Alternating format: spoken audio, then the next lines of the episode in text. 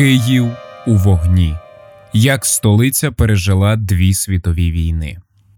24 лютого 2022 року о 5 ранку кияни почули звуки вибухів після слів Путіна. Я ухвалив рішення про проведення спеціальної військової операції. Її мета захист людей, які протягом восьми років зазнають знущань геноциду з боку київського режиму. За якийсь час з'явилося повідомлення від президента України Володимира Зеленського, який закликав до спокою. Шановні громадяни України, сьогодні вранці президент Путін оголосив проведення спеціальної військової операції на Донбасі. Росія здійснила удари по нашій військовій інфраструктурі та по нашим прикордонникам, прикордонним загонам. В багатьох містах України було чутно вибухи. Ми вводимо воєнний стан на всій території нашої держави. Сьогодні від вас, від вас, від кожного з вас потрібно спокій. По можливості залишайтесь, будь ласка, вдома. Ми працюємо. Армія працює. Працює весь сектор безпеки і оборони України. На зв'язку з вами буду постійно я, РНБО, Кабінет міністрів України. Незабаром я знов вийду на зв'язок. Без паніки. Ми сильні, ми готові до всього. Ми всіх переможемо, бо ми це Україна. Слава Україні! Та Київ бачив війну не вперше. З 1917-го за місто вели боротьбу прихильники незалежної України, Української Народної Республіки та прихильники більшовицької маріонеткової держави Української Соціалістичної Радянської Республіки, яка закінчилася входженням УСРР до складу Радянського Союзу в 1922-му. У 1941-му кияни бачили, як хрещатик перетворили на попелище радянські війська, які відступали з міста через наступ німців, але кожного разу Київ поставав із вогню. Мене звати Андрій Шимановський. і Я голос історичного подкасту «Де Вілич Україна, вулиця Степана Бандери.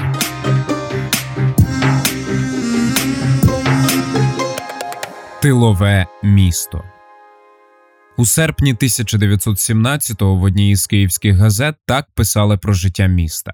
На кожній вулиці хвости, оскільки відділом карткової системи вводяться картки на все нові продукти, городяни мають спершу вистояти черги в районні попечительства, щоб отримати картки на м'ясо, жири, крупу та інше, а потім чергу за продуктами, яких однаково не можуть отримати в достатній кількості. У багатьох обивателів немає документів. Термін дії карток обмежений і їх часто міняють. Жителі міста повинні проводити значний час у чергах, а тим часом насувається осінь. Улітку 1914-го, коли почалася Перша світова війна, Київ став тиловим містом. Тоді ж командувач військами Київського військового округу видав постанову, яка забороняла необґрунтоване підвищення цін на продукти і товари першої необхідності. За штучне зростання цін карали трьома роками в'язниці або штрафом. Російська Російська офіційна преса економічне життя в Україні в перше півріччя війни змальовувала як таке, що розвивається. Писали, що населення не відчуло ніяких змін, ніхто нічим не обмежений. Зазначали, що витрати на освітнє та культурне життя навіть збільшилися. Ішлося про об'єднання всього народу незалежно від національності, який захищає державу від ворогів німців. Насправді ж економіка працювала на потреби війни. Гроші витрачали на забезпечення солдатів, організацію лікарень, допомогу родинам мобілізованих тощо. Бажання керівництва перемогти за будь-яку ціну не збіглося з бажанням окремих людей забезпечити родину їжею, житлом, одягом, паливом. Уже в грудні 1914-го кияни стикнулися з подорожчанням на яйця та масло. А з 1915-го в місті почали таксувати ціни на продукти. Збільшився й робочий день на підприємствах. Домовласників обкладали податком 50%, що призвело до подорожчання цін на оренду житла. Коли влітку 1915-го після горлицького прориву ситуація на фронті змінилася, а російська армія почала відступ, змінилося й життя киян.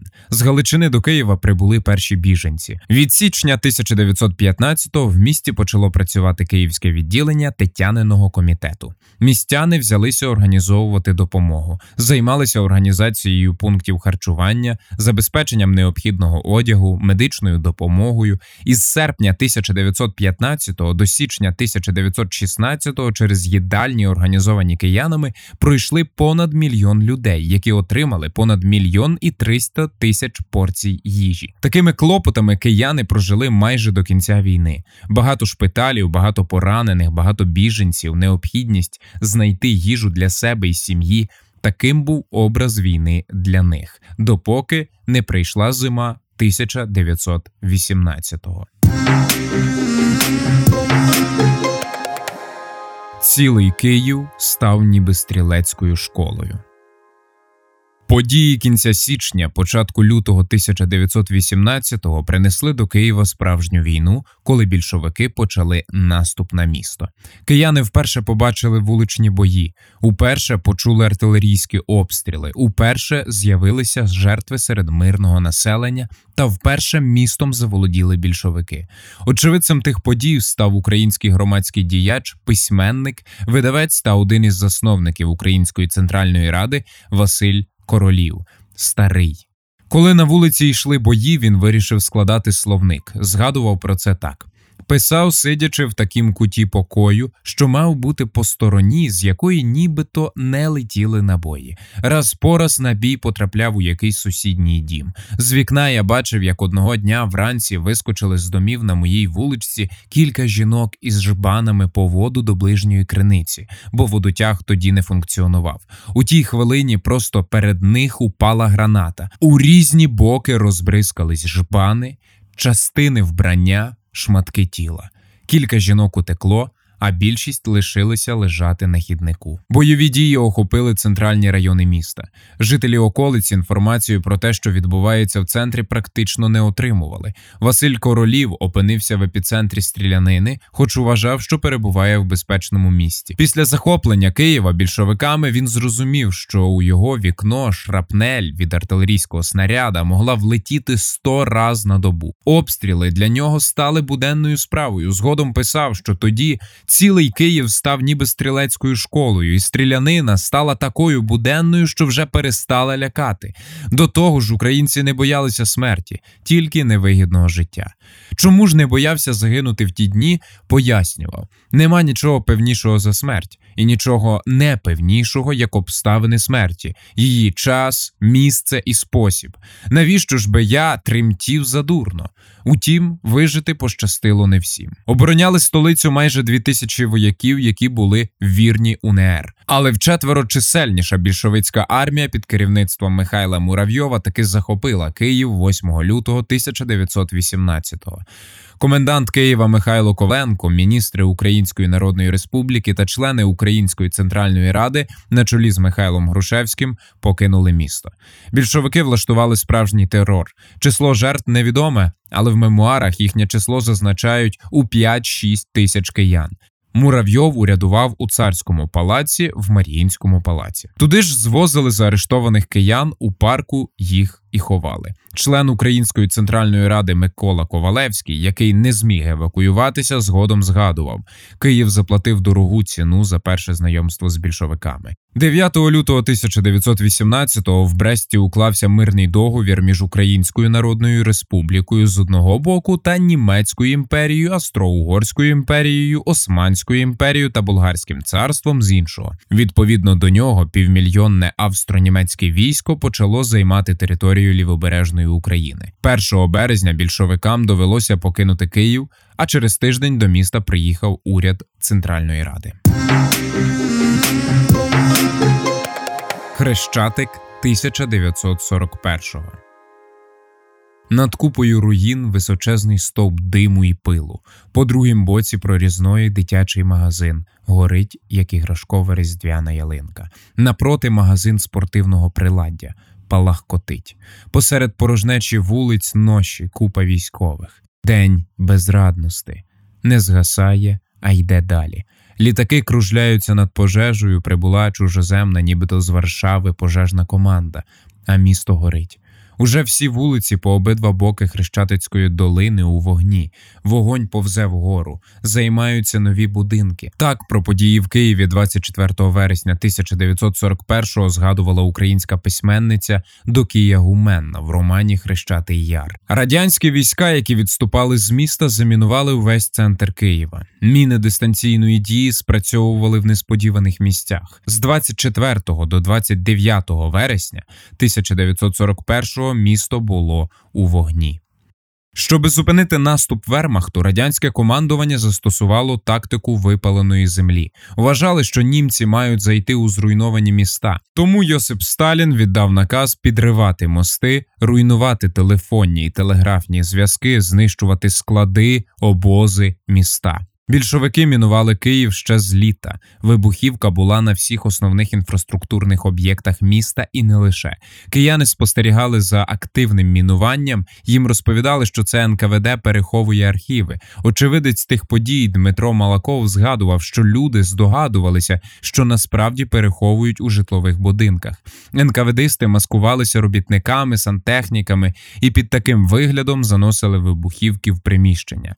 На дахи будинків на Хрещатику заносили пляшки з КС, яку сьогодні ми називаємо Бандера Смузі. Інший киянин згодом писав: нам не страшний німець і те, що він буде бомбардувати Київ. Як страшно, що наші більшовики мінували в місті всі будівлі, що мали цінність, і які будуть підірвані на випадок здачі столиці. Побоювання були недаремними. Коли до міста увійшли німців, то наказали розчистити Київ від мін, але масштаби мінування були більшими ніж вони очікували. Унаслідок вибухів згоріли п'ять кінотеатрів: радіотеатр, театр юного глядача, консерваторія, центральний поштмат, міська рада, два універмаги, п'ять ресторанів, цирк, п'ять готелів, будинок архітектора, два пасажі, друкарня, взуттєва фабрика, школи, бібліотеки, 100 магазинів. Загинуло багато мирних киян, але кількість жертв досі невідома. У знищенні Хрещатика та інших частин міста радянська влада звинуватила німців. 1943-го воєнний кореспондент Яків Марченко опублікував статтю, у якій написав: захопивши Київ, німці почали методично знищувати його. Спочатку було знищено Хрещатик, один із найяскравіших та упорядкованих проспектів столиці України, щоби виправдати свої чорні справи. Німецька влада пішла на хитру та підступну провокацію. Все, що не підіймалося силою вибуху в повітря, приписувалось партизанам. Дотепер ця версія популярна в Росії. Ми відродимо тебе, наш дорогий Київ. Усі кияни відбудовують свою любиму вулицю.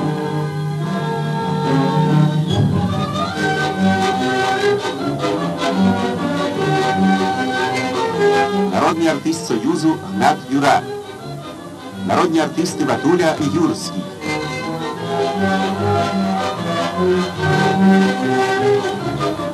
А поруч працює популярний артист цирку Кіо з своїми незвичайними асистентами. Бригадир товариш Колос виконує свій план на 800%. В серці кожного киянина живе мрія швидше побачити Хрещатик знову красивим, світлим, поміньким. Український історик Сергій Якельчик в інтерв'ю Радіо Культура розповідав, що за відбудовою Хрещатика особисто наглядав Микита Хрущов. Він так пишався колектором, який проглядається під Хрещатиком, що навіть у своїх мемуарах написав про той колектор. Я не знаю, чи багато киян взагалі знають про цей колектор. Вхід до нього можна побачити в підземному переході під європейською площею. Для того часу це була технічна інновація, такий величезний тунель під головною вулицею, де були зосереджені всі теплові й інші магістралі, щоб не проводити окремо. Але щойно це було зроблено, влада зрозуміла, що це золота нагода для терористів, і цей тунель мусили охороняти і вдень, і вночі. Розчищати Київ почали в листопаді 1943-го, коли до міста повернулася радянська влада. Тоді до прибирання вулиць залучили кілька тисяч сільських дівчат і жінок. Робота була важкою, техніки не було. А коли почався сезон весняних польових робіт, то селянки втекли з Києва.